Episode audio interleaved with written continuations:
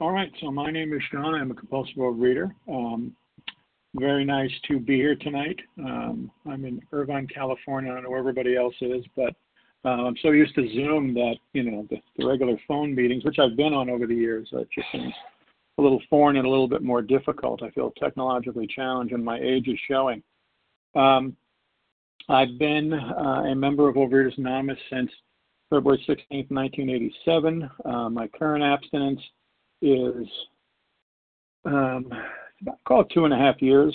Um, my top weight is uh, 400 pounds. I was 400 pounds when I got married. lucky girl, and um, uh, I'm about 250 right now. So I know the the burden of uh, a lot of extra weight. I know the burden of walking around and uh, having people look at you because you don't look normal, and I didn't look normal, and um, and it's I don't know. I've always felt like people looked at uh, the overweight people as though it was contagious, and uh, they had to veer away from you. Otherwise, you know, they may break into Ralph's and you know start scarfing all the sugar. Um, I um, I was born and raised in New York, um, and everything was going great right up until kindergarten, and then uh, things started to go awry. Um, I will never forget in kindergarten, um, and this is long before the food became a real issue. There was always something about me that saw the world in a different way, which made it difficult to interact, you know, on the planet with other people. And um, but I'll never forget um, in kindergarten they had like a career day, kind of a what you know, what does your father do? What would you like to do? And you know, I had to explain to the class that I, I wanted to be in the mafia, you know, and I wanted to be a mafia chieftain, Don Corleone. Um, in fact, um, I, I yeah, I wanted to be Don. I wanted to be the, the the big chief in the mafia, and so this you know sent shudders probably up and down my teacher's spine, and my parents were called in, and that was just you know the first of many private meetings um, scholastically in school, um, therapist office, um, family gatherings, you know, where the um, the subject was me, you know, and I'd always hear a little, um, you know, whispering, you know, in, in the other room, and there'd be a lot of, and then my name would be said, Shawn, you know, and uh, and uh, you know, what are we going to do about that boy, you know, because, um, you know, I just lied from the gate, you know, I I, I was walking around we had just moved from Queens in New York to out to Long Island, and um, I was seven, and we were I was walking around this brand new neighborhood, a brand new new development, you know, um, and I'm walking down the street. And I run into this family, and I say, "Hey, you know, little boy, where did you move from?" And everybody had a story. People moved from Brooklyn and Queens and out of state,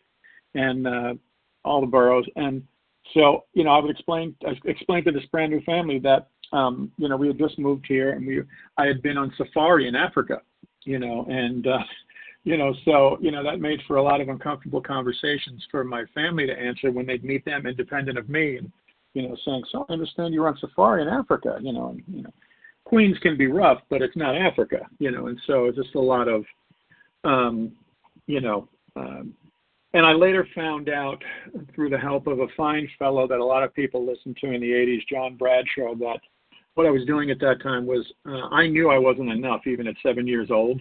And so I had to create this false self because I knew if I just told you the absolute truth about myself, you weren't going to be interested enough to hang around. And so I better say something damned interesting um, to keep you hanging around because if I don't, then um, you're going to leave and I'm going to die.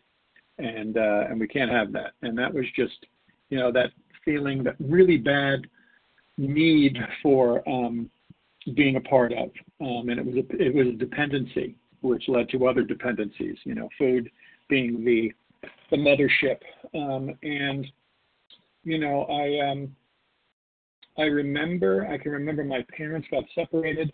We moved in with my grandparents, which you know was like moving into Creedmoor, an insane asylum, and um, you know, my my grandpa. I was just telling somebody that I was telling my AA sponsor this today at breakfast that you know my grandfather might have been the meanest man alive. I mean, he didn't even like his grandkids. Like you know, the the normal you know succession is that even if you don't like your kids and your kids are a pain in the ass, you get a do over with your grandkids. But he didn't even take advantage of that, and so he um he was just awful and he used to you know he used to actually make fun of me for being fat you know when i was seven and uh but I remember the first time that I felt comforted by food was in my grandmother's kitchen, and um, she used to liverwurst was a big um, lunch meat uh, at that point. You know, liverwurst on white bread with um, mustard. Sorry if I'm mentioning food, and that's a no-no, but liverwurst really shouldn't uh, be attractive to you at all. But um, and I remember that feeling of as soon as I ate it, I have to get some more of this. You know, and that's always been the inside job, the inside feeling of with food is that I have to get more of this. There's not going to be enough. Uh, I need more food than these people. Where can I get it? And where can I sneak it? And it was there was there was always dishonesty and shame surrounded with the food right from the get go. And so, um, you know, life went on, and I was, you know, I was a fat kid. I was the fat funny kid, you know, and um, I hated going shopping. I hated pants. Pants were the bane of my existence in junior high and high school because pants were a big deal in the 80s in high school, and you had to have the right pants. And it was either Levi's or or or Lee jeans, and corduroys were big. You know, so the problem with corduroys is that when you have you know thighs that were as big as mine at the time, there's a lot of friction between the thighs, and the corduroys don't hold up, and so but I knew if I had gained weight, I'd have to go get more corduroys in a bigger size, and the thought of doing that in the fitting room was just too much. So I would just, you know, I'd be, and now, so my now my bare thighs are chafing, and I'm getting these, you know, I'm basically getting burns from my own flesh because of my um, shame about my pants and my weight and all of that. And it was just, it was just a miserable existence. I'm supposed to be worried about a lot of other stuff, you know, like math and science and English, but now it's, it was all about pants in junior high and high school, and it was just an awful, awful feeling. Um, and so, um, you know, that went on until um, college. It was just an everyday thing, you know, and I I, uh, I did not do well in uh, school. Um, I did well in school up till ninth grade, and then my parents got divorced, and then we knew that was that was it, you know. And so um, we, um, I just I just didn't want to do it anymore. I uh, that's where depression set in and I couldn't um, I just couldn't you know I couldn't I couldn't exist. I stopped going to school. Um, I'd lay on my bed every day till like one o'clock. My friends would come over try to get me up. I couldn't do it, and um, finally the school sent a notice that um, I had missed school. So what they do is they send you this paper, and then underneath it was how many days you'd missed or whatever days applied to whatever the infraction was and it said that you know Shawn has not been in school for 68 days. I can see that as plain as day. And um, so you know everybody knew there was a problem. My parents finally got a hold of the note, and so my aunt, who's a Dominican nun for over 50 years now, you know, came flying out from Queens. She was the principal of a girls' Catholic high school, and she came out and cut a deal, you know, where I didn't have to. This is my senior year this happened, so I didn't have to go back to school and suffer the shame of that, which was great and I got to go take a couple of JC courses because I wasn't far off from graduating, and I eventually graduated. You know, I mean, and it was through the help of my aunt, excuse me, and also this wonderful guidance counselor that really just kind of bailed me out um, and um, really helped me. Um, they just saved me. You know, they were they were the original Eskimos. For those of you who know what that is, you know, they were the original people to show up in the snowstorm and show me the way out, you know, and I and it was the first time I experienced anything like that. It didn't, you know, it didn't perform a miracle or an exorcism, which I needed both at the time to do that. And it was at that time I started to graduate onto much stronger um, outside issues, and um, and that became a big part of my life and and changed it. But the food was always there. The food was always um, chattering and talking and and um, and always around to comfort and um, you know, I felt like if I if I couldn't get to it, you know, I was going to die. It was it was an absolute addiction and compulsion, and I didn't know that there would be a um, a, a relief for it. You know, I I was constantly on a diet. You know, that's that's the solution. That's the solution. A lot of people are still into. That's the solution. The, the solution. A lot of people in Overeaters Anonymous are holding on to is a diet. If only my food is good. You know, I go to this great 12 o'clock meeting on Sundays. Um, that's based in San Juan Capistrano out here, and you know somebody that I've known for 30 something years in Overeaters Anonymous and AA, and and she said that her food and uh, you know food plan and her abstinence are two very different things, and I tend to agree with that. You know, my abstinence is about my emotional abstinence, my emotional sobriety. How am I conducting myself? Am I leaning into a higher power? Have I done these steps? You know, all of that stuff. So um, just to cut to the chase in my story, so I wound up um, getting in some trouble with the other outer um, outside issues, and um, I got into a fight one night after a five-day um, outside issue binge, and uh, I wound up assaulting two uh, Suffolk County police officers, and um, apparently that is frowned upon. So I was taken to jail, went to court for a year, and finally got off, and, and not off, but got probation, and I relocated out to California, where it all kind of began. And you know, originally I was just coming out to California to to get the heat off, but also to be a major motion picture and television star, and uh, and that, that that was serious at the time, you know. And I wound up wound up doing some stuff, but I wound up, you know, the, the greatest that ever got. I was a paid regular as a stand-up com- comedian at the comedy store, and, um, and that was fun for a while. But I just, uh, you know, there was always a hole. You know, there was always just this big gaping hole. I knew I wasn't right. I knew there wasn't something right. I was really addicted to several substances at that point, and so, you know, finally my mother came to me, and I went into a, a rehab facility in Garden Grove, at the Garden Grove Medical Center, and uh, was in there for 42 days and that's really where life began. That's where I started to form a semblance of the truth uh, about myself. I started to learn the full scope of my illness. Um, you know, I encourage that in everybody. You know, the it's not just about the food. You know, it's what drives me to the food. You know, I have to catch compulsive overeating. Um, I don't I don't have it when I get here. When I get here, I'm either overweight or I'm miserable or I'm underweight or I'm uh, a binge vomiter. And whatever the symptom is, and that's what those things are is a symptom of my disease, and I have to identify the disease, and I also have to identify the depths of it, and I do that through working the steps, you know, through, you know, starting at one and and, and four through nine is big, you know, and and uh, and looking at the um, the futility in trying to do it under my own, you know, very weak power, you know. Um, I was always big into just like we all are. We're all, taught self-sufficiency, and you know, if I make enough good enough list on the Excel spreadsheet, I can, you know, get myself out of this thing, no matter what the situation is. And the truth is that of myself, I was nothing. You know, until I leaned into a higher power, until I worked these steps, and that's what the steps are. The steps, very simply for me, are uh, moving the boulders out of the way between me and my higher power, and then having the ability to have a daily conscious contact with that higher power, connecting with that, and then sharing that with another human being. I'm not teaching people how to you know, eat oatmeal and uh, you know, two uh, chicken meals a day. You know, I'm I'm showing people how to connect with a higher power. So in that moment at 11 p.m. when you just can't call anybody and you don't know what to do, that you can lean into that higher power and get relief.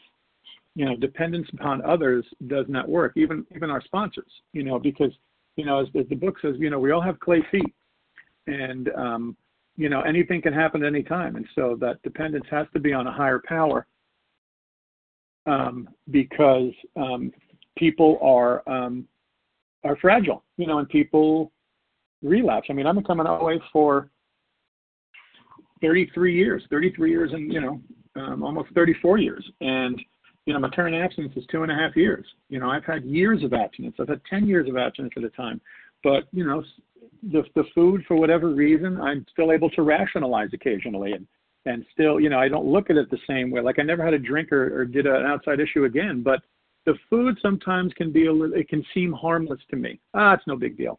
And the truth is that, you know, it's the food that robbed me from, um, you know, a sex life for a long time. It's, it's the food that robbed me from, uh, you know, literally being able to wipe myself without getting in the shower. You know, it's the food that robbed me of friends and family because I was so ashamed and so disgusted with myself that I wouldn't show up at things. It was the food that, in the end, when I finally went into the um, the rehab, um, when we would do the prayer at the end of those meetings, uh, people would put their arms around each other, and in the beginning, I had clenched fists because I knew that I was so hideous that no one would ever want their hands on me or my hands on them. And um, and what an awful, awful place to be, you know. And it's just it's that spiritual soul sickness, and it's that disease where it primarily rests in my mind, where you know it's just telling me that you know uh, I'm a piece of crap and I don't deserve anything good, and by doing that, it's trying to get me alone and kill me, you know. And and and the food is the tool in which it needs. And I was I was talking to my AA sponsor who's never had you know any sort of trouble with food at all, and he was trying to you know he goes, so what do you talk about? You know, and, and you know, you know, you're not gonna um, you know, there's this, you know, there's just not that many great, you know, sitting around the couch watching Netflix binging is a little bit different than, you know, clubbing with the shorties and, and doing rails all night and, you know, winding up at an after hours joint, getting in a fight, you know, it's just a different scenario. I said, no, but I said, you know, as, as crazy as, you know, getting shot during an armed robbery while you're using in the other program, I said, how we die is we die um, young, you know, uh, 50s, 60s, uh, on a respirator, forcing our families to make a decision whether to pull the plug. That's what happens to compulsive overeaters. And it's always a different um, cause of death, but it should just say compulsive overeating because it leads to so many different things, you know, including suicide. You know, I've I was there when I was younger, you know, and uh, and I still suffer from depression and still, you know, medicated from depression and um and it's it's tough at times, you know, but you know, I have a way out. I know where I know where I live. I know who I am. I know the depth of my illness. I've done these steps enough to where, um, you know, I'm sponsored. Um, I have a sponsor in A. I have a sponsor in OA. I tell my OA sponsor what I eat every day. Um, you know, I go to at least one OA meeting a week. Um, that Sunday meeting.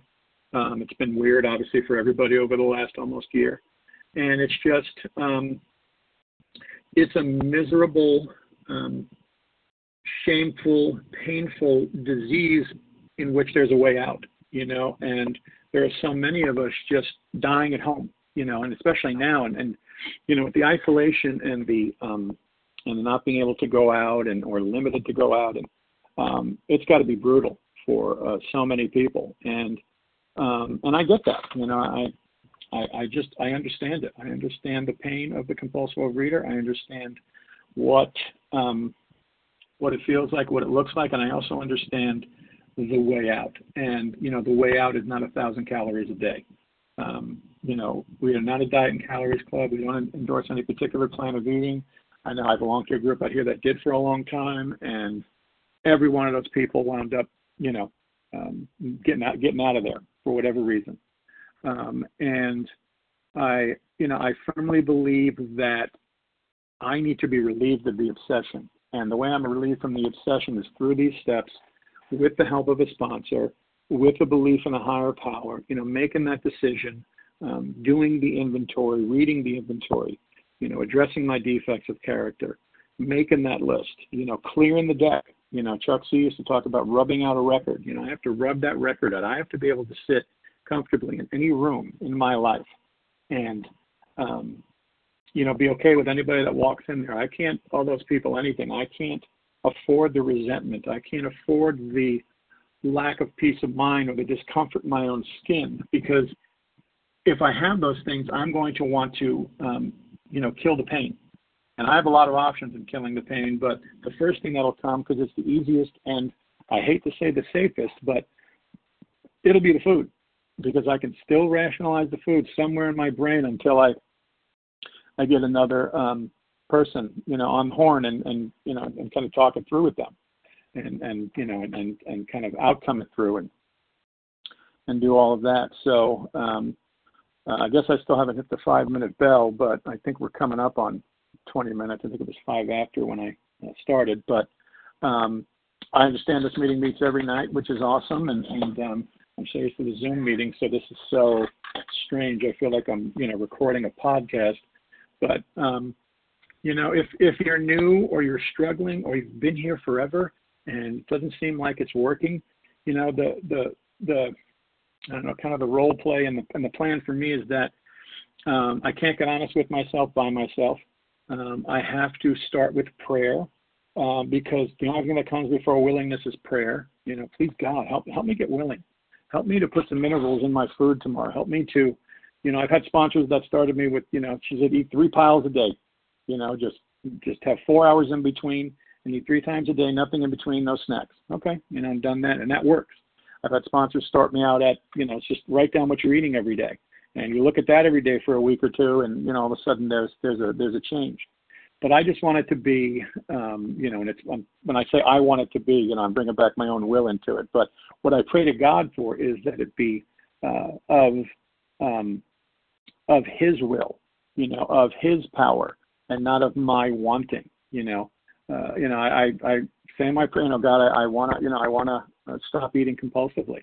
You know, I can't make the prayer to be thin. You know, that's that's up to God. You know, but somehow miraculously, people that get abstinent and um, and get relieved of the obsession, they do get to a normal body weight that's healthy, and that's that's all I wish for myself and anybody else. So, um, like I said, if you're new, keep coming to the meetings, keep telling the truth. Please get a sponsor. You know, uh, if I'm sponsoring myself, I got a fool for a sponsor and a fool for a sponsee, and um, and I've tried it. And uh, you know, my program, the Shawn program, is a fabulous program, but we're all going to die, and I'll drive that bus right into the ditch. So. Uh, that is all I have. Um, I really appreciate um, uh, you guys having me here tonight, and that's it. Thank you.